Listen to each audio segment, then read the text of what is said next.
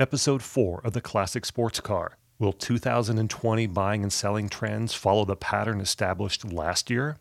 One of the old classic sports car manufacturers is in financial trouble again. And we'll hear some interviews with participants from the 2019 San Diego British Car Day, all ahead on this episode.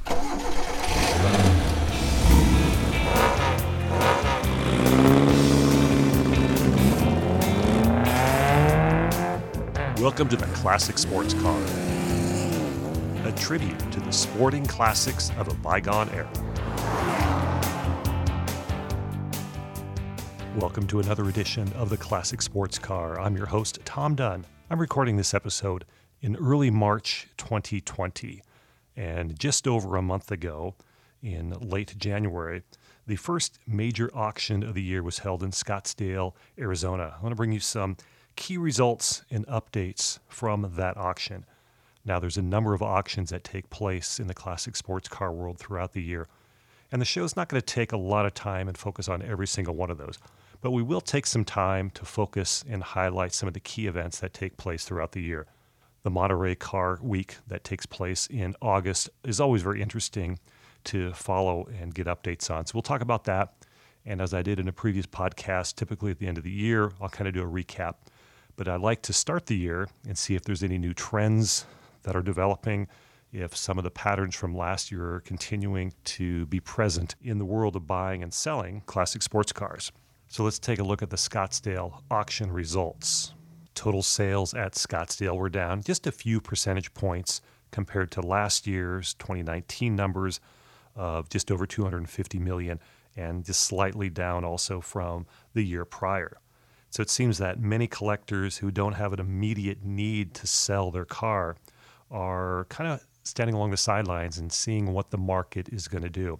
Is this a downward trend that's going to increase or continue? Is it going to remain flat? Are the prices going to slowly or gradually start increasing? So it's been a couple years since we've seen some of the catastrophic increase in the value of a lot of cars, especially those at the very top end of the market.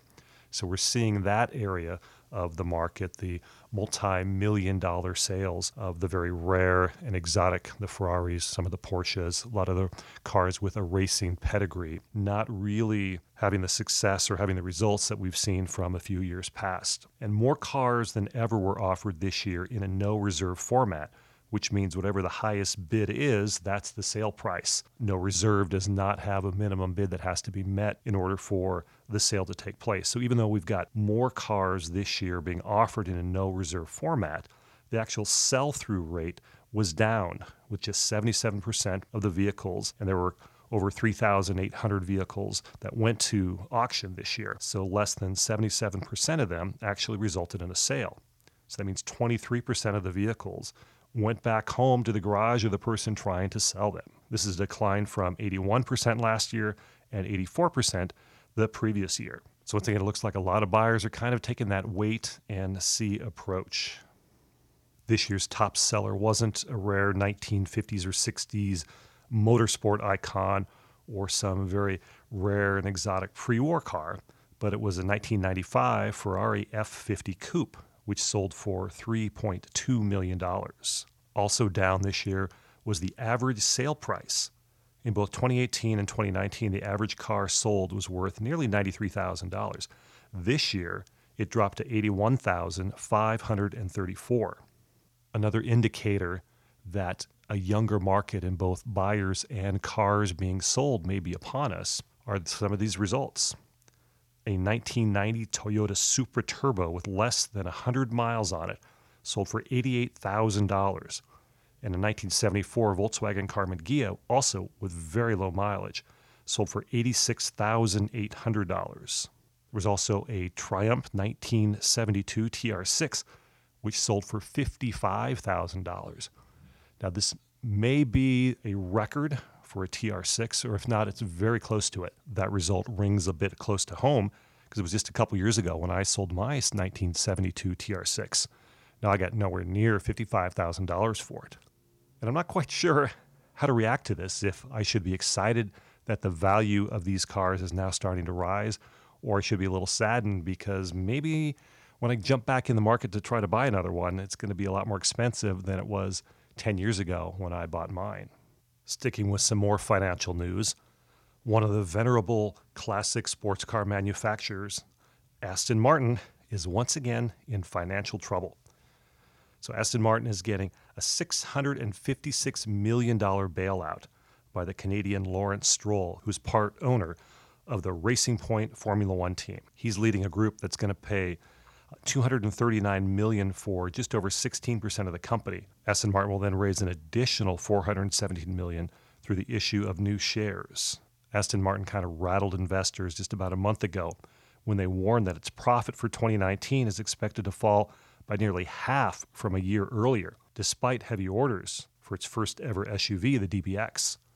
So Aston Martin is trying to follow some of the success that Porsche had when it launched its first SUV. Now, a number of years ago, when the Cayenne came to market, there was quite a bit of an outrage. A lot of people thought that Porsche, a traditional sports car manufacturer, should not be selling SUVs. But many also claim that the success of the Salette SUV is what's enabled Porsche to continue to make all these fantastic sports cars.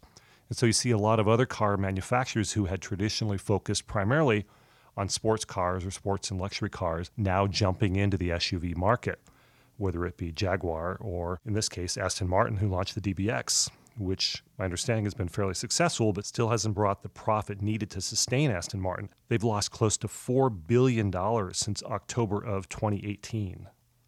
Now, Aston Martin, in its 100 plus year life, has been bankrupt seven times. In some other news, the Acura NSX and the Mazda Miata are now considered classic sports cars. This from an article in carsuk.net. So, this is a British automotive publication. And I'll read you some of the article that they came out with recently. It goes The term classic cars is bandied around as a coverall term for any car which is desirable but not exactly brand new, covering anything from a 1920s Bentley blower to a 1970s Ford Escort and even more modern stuff like the 1990s McLaren F1.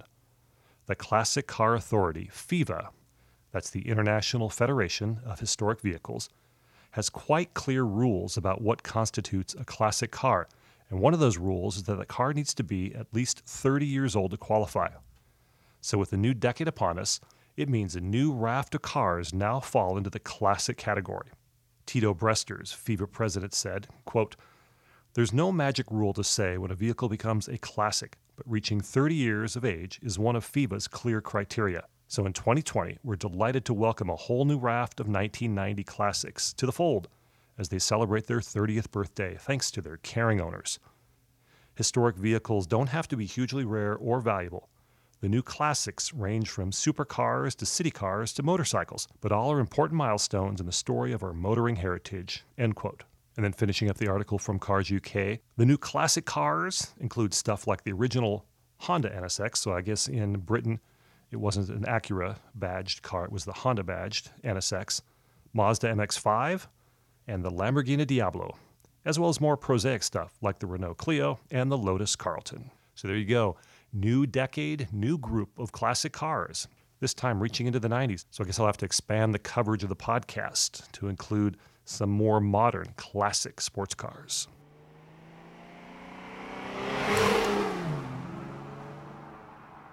Now, back in fall of 2019, I had a chance to once again attend the San Diego British Car Day.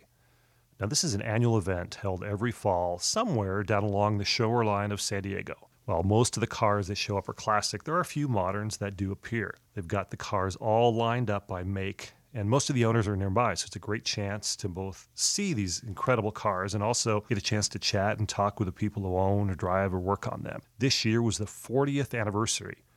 And I saw cars there from Jaguar, Aston Martin, Austin Healey, Lotus, Triumph MG, Morgan, Bentley, Riley, Rolls Royce, Sunbeam, Mini, and probably a few others that I'm forgetting. I had a chance to speak with a couple of owners, and we're going to hear their interviews in this podcast. And in the next episode, we'll hear a few more interviews from a couple other owners. I want to start off with an interview I had with Jay. Jay has a beautiful, bright red 1962 Austin Healey 3000 BT7. So, Jay, tell me about your beautiful car here. Well, it's a 62 uh, Austin Healey 3000 BT7, and the BT7 uh, signifies that it's actually got two small seats in the back. Hardly a, an adult could in, sit in them, but they're two small seats uh, for, for my grandkids. Three and five would fit in there. Um, I've had it uh, about three and a half years. I bought it from a fellow up in Costa Mesa who was being transferred to the Midwest and didn't want to take this beautiful car back to snow country. So he had it up for sale and uh, saw it up at a. Uh, he, he got together on a Saturday morning with something called Coffee and Cars, and they all show up in a little parking lot up in uh, in the Orange County area, Lake Forest, I believe. And uh, went up there, saw it, and made him an offer and bought it. Why, why in Austin Healey? Well, uh, I went to high school in the 60s, mid 60s, and uh, in Orange County, where I went to high school, everybody was driving domestics. Everybody was crazy about a Corvette or a Mustang. Those were the two hot cars. And I just always had a had a feel for Healeys. They, you know, they started building the 3000 in 59. They built them all the way through 67. And uh, I, as I've said before, I, you know, I, I don't know that I'm a real great car guy, but I think the Healey 3000 is the most beautiful car ever designed. It's just, uh, it, it's just gorgeous. It's a, the classic sports car, in my opinion. And uh, so at this point in my life, I figured, why not? I deserve that. So, what's it like to drive this out on the street? Well, it's fun because I don't. Uh, I did just put an overdrive in it here about a year ago, but before that, I didn't have an overdrive, and and even at 60 or 65 it just it was it was tacking 3000 rpms and it's just a little more and i used to never take it on the freeway i have a mechanic that's out at gillespie field and i'd go out uh, friars road to uh, mission gorge to jackson to uh, whatever that street anyway come down fletcher parkway and get into el cajon and i'd never go on the freeway it'd take me 50 minutes to get to his place but that's who cares it, there weren't that many stop signs or traffic lights so it was a, it was a nice drive particularly on a on a morning, you know, 9, 8, 9, 9.30 in the morning. Um, so I just, uh, it's just a car I've always liked. And uh, as I say, I still think it's one of the prettiest cars I've ever seen. What's ownership like from a maintenance and upkeep standpoint? Well, um, I've probably put less than uh, 2,000 miles on it in the three and a half years I've had it. Um, I've had no mechanical problems whatsoever. I had a transmission rebuild put in it, and I had a little issues with the uh, the tachometer. But there's got old couple of guys out in uh, in the North Park area that fixes the tach and the speedometer, and that gave me a little bit of problem, but not a big deal. Um, and I and I and mechanically, I don't do much to it at all. I just polish it. Uh, I've got a, a, a, mechanic out at Gillespie Field and then another German fella out in Ramona. And uh, they've done all the work on it. And um, I wouldn't say it's inexpensive to, to have a car like that worked on, but um, I, I kind of always say, knowing what I paid for it and knowing what I put in it, would I be able to get all that back? And I think easily. I think I could easily. So it's, uh, it's just self indulgence. It's just, uh, at this point in my life, I deserve a toy. So any amusing or comical stories or adventures that this has been part of since you've had it? Uh, no, it's just uh, you know I, I'm still at a point where you know you, you can drive through any uh, commercial area and you get the thumbs up, the waves, the uh, the beautiful car comments coming from other drivers on the road, and uh, and that's just fun. I mean, it's you know I, I don't I don't mind telling you. It's just uh, it's nice to have everybody tell you what a beautiful car you have. So um, as I say, I'm at a point in my life where uh, I think I deserve that. So. Jay, thank you so much for this okay. conversation. All right. You bet, Tom. Next up, we're going to hear from Serge, who has a 1972 Triumph TR6. Now, this car hits close to home since this was actually my car for 10 years before I sold it to Serge just a couple of years ago. Now, I bought this car in 2007 and it was literally in pieces. The previous owner had stripped it down and was intending to do a full restoration and fell on hard times, and I bought it from him. And then over a 10 year period, I had the engine rebuilt and the transmission, the rear end, and also myself rebuilt the entire suspension, all the brakes, put in new body mounts, and so much more. The project then stalled, and as Serge will refer to in the interview, I felt it was better to let it go to someone who could finish it and get it back on the road than to have it languish in my garage for a few years longer. Now, in some upcoming podcasts, I'll share more of my history with the ownership of the different cars that I've had. But right now, let's hear from Serge. So, Serge, you got a beautiful TR6. Tell me a little bit about it. Well, I bought it from uh, a very nice uh, fellow that had it for 10 years, and it was the uh, the second one in the restoration process.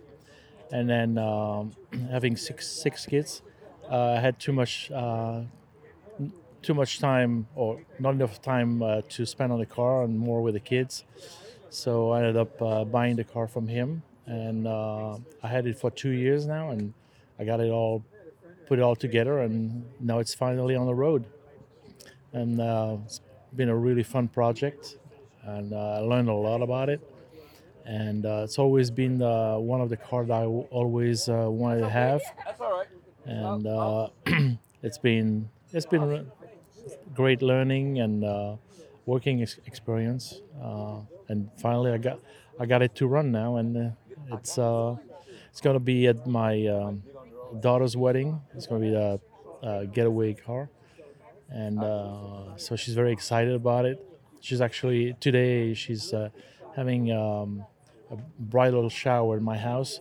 So it was perfect day. Uh, I'm at British Car Day, and she is having the, you know, the a great day with all the girls and all the stuff that they do. So it's fun. Any specific or unique challenges you ran into with the restoration and putting it all back together? Uh, yeah, putting the engine back inside was uh, was pretty tricky. Um, I, I, was admiring the uh, engineering of it, uh, and I think I had about an eighth of an inch to spare to slide it in, uh, which I was totally amazed and uh, but got it in. I had to push it a little bit, but uh, got it in, and uh, and for for the rest, it was well, uh, yeah. This the one of the the big challenge was uh, replacing the electrical uh, wiring system. Um, you know all the the butt connector soldering and crimping and and then you know figuring out the schematic was pretty pretty good challenge. But I, I like challenges, so um, I got it all done. took took a few months, but uh, there's lots of wires, but got it all done. So. So why replace the wiring system in it? Well, when I got the car uh, and I looked at the uh, the wiring harness that was dangling and wires coming from everywhere and somewhere clipped off and I said, there is no way that I'm going to be able to retrace that. That's number one. And number two, I read a lot about the um, the bad reputation of uh, British car electrical system uh, made by Lucas. And so I decided, you know, the two combined was uh, uh would be a disaster to try to to redo, you know, original. So I did some research and um, figured that w- one guy is a guru in in, in, in redesigning the uh, British car electrical system. So I ended up buying the system from him, and uh, uh, it works really well. But it was yeah, that was a big challenge. Yeah. So I know you've only driven it a few times. What's it like behind the wheel out on the road? Oh, I love it. it, it feels great, and everybody's looking at the car. you know, they drive by and say, "Ah, yeah, it's great, good looking car," and um, and it's just just fun. And uh, I, I like the, the, the sound of the engine roaring, and um, suspension is great. Uh, I mean, it's nothing like a, a new car. Uh, doesn't have you know power steering and power everything, but it's the old style. You know, that's that's what I love about it it gives you a sense of freedom and just great great feeling and also is the uh, the sense of accomplishment which is you know big time big time plus. You know, said I've done it. You know, took me two years to to get it here, but it's done. So very happy about it. Other than the wedding of your daughter, any big plans for it in the future? Yeah, I'm, I'm planning to go to you know several events and drive the car as as much as I can. Uh, when I when I uh, registered for insurance, I, he said, "How many miles are you going to drive the, the car per year?" I didn't know really. I said, "Well, maybe 1500 a year." No, I'm, I think I'm going to have to up that because I plan to drive it more. Thank you, Serge, so much for this conversation. Best of luck with its with the Triumph. Our final interview is going to be with Malcolm. Now, Malcolm has a 1964 Jaguar E-Type Roadster. This car was spectacular, as he'll reference in the interview. You'll get a feel for the meticulous nature of the previous owner, plus a very comical instance that occurred to him when he first got it. Identify your car here and tell me a little bit about it. It's a 1964 Series 1 Jaguar XKE or E Type. Um, open top sports, so convertible. Um, it's in pretty nice condition. It's been rebuilt. Um, and uh, the guy I got the car from owned it for over 30 years, uh, during which period he drove it for a total of about 150 miles and most of that time he dismantled the car and uh, was rebuilding it from nut and bolt all the way up. And he he tried to be authentic with with the whole thing. Um, partway through, he realised that he hadn't used authentic uh, nuts and bolts. Um, they didn't have the right markings on the, the head of the, the bolt so he stripped it down again and replaced it with the with the correct ones. So it was it was kind of a labour of love, and um, I'm the lucky recipient of it. Now, what all have you done to it over the last couple of years you've had it? I've cleaned it. Um, I've done I've done very little to it mechanically. I've done next to nothing. Um, I've done I've replaced some seals, um, put seals in when around the around the hood when they, they were missing. I really haven't done very much to it at all. Changed the oil, um, but mechanically not very much. I replaced the tyres. Um, the tyres that were on it were about 30 some years old. Um, they were a wider profile than, than, than original, so I went back to the original skinny tyres, um, and it drove totally differently after that. What inspired you to acquire an E-Type? I had a V12 E-Type um, when I lived in England in the 90s, and it was an awful car. it, it, was really, it was really awful. It was a, um, a fixed head coupe, um, had an original factory um, fabric sunroof, and when the sunroof was open, the exhaust cavitated round from the back of the car in through the roof.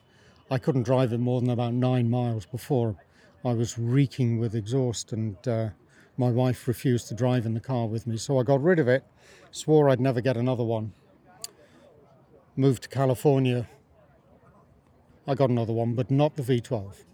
And I, I wanted to go early, um, and I wanted a Series 1 and I wanted something that was as original as, as possible. So I was lucky I found this one just round the corner from me in Cardiff and from a guy who absolutely loved and cherished what he did to the extent that he's come and worked on the car with me after I acquired it. A year after I acquired it, he spent a day with me fiddling with it. So that was great. So, what's it like to drive the C type out on the open road? It's an old car. the excuse me, the gearbox. The gearbox is awful. It's an old Moss gearbox. There's no synchromesh on first. Uh, no matter how much you practice, you'll probably crunch the gears. Um, it's undergeared, so it revs pretty pretty high on the freeway. Um, but I don't take it on the freeway very much. But it's just it's just a lot of fun to to be driving and um, there's, I mean, this this is all just mechanical bits working together, and it's um, there's no power or anything. So it, it's just a it's just a joy to drive it, but it's um, it's not a relaxing drive, I would say. Very involved from the driver's standpoint, then. Very involved. I scared the life out of me the first time I drove it. Um, after I acquired it, I came up to a stop sign, and I stopped, and I was I was in first gear, and I pulled away, and I shot backwards. Um, first and reverse, there is no distinction between them. They're right next to each other. Thank goodness there was nobody behind me because it was literally the first time I'd driven the car in my ownership. So um, I don't burn the rubber when I'm heading off from a stop sign or uh, traffic lights because I want to make darn sure I'm in first gear and not reverse gear. That that was that was a real scary moment for me, and I've I've been I've been really cautious ever since. Maybe we should look upon this as a public service announcement for anybody that pulls up behind a Jaguar E-Type. Give it some room to make sure it's going to go forward instead of back into your bumper once the light turns green. So thank you, Jay, Serge, and Malcolm for taking the time to speak with me and sharing with all of us some of the interesting tidbits and anecdotes of your ownership of your classic sports car. Thanks for listening to the show. For additional features, please visit the website at classicsportscar.com. Please join us again for another episode. Until then, I hope to see you out on the road in your own classic sports car.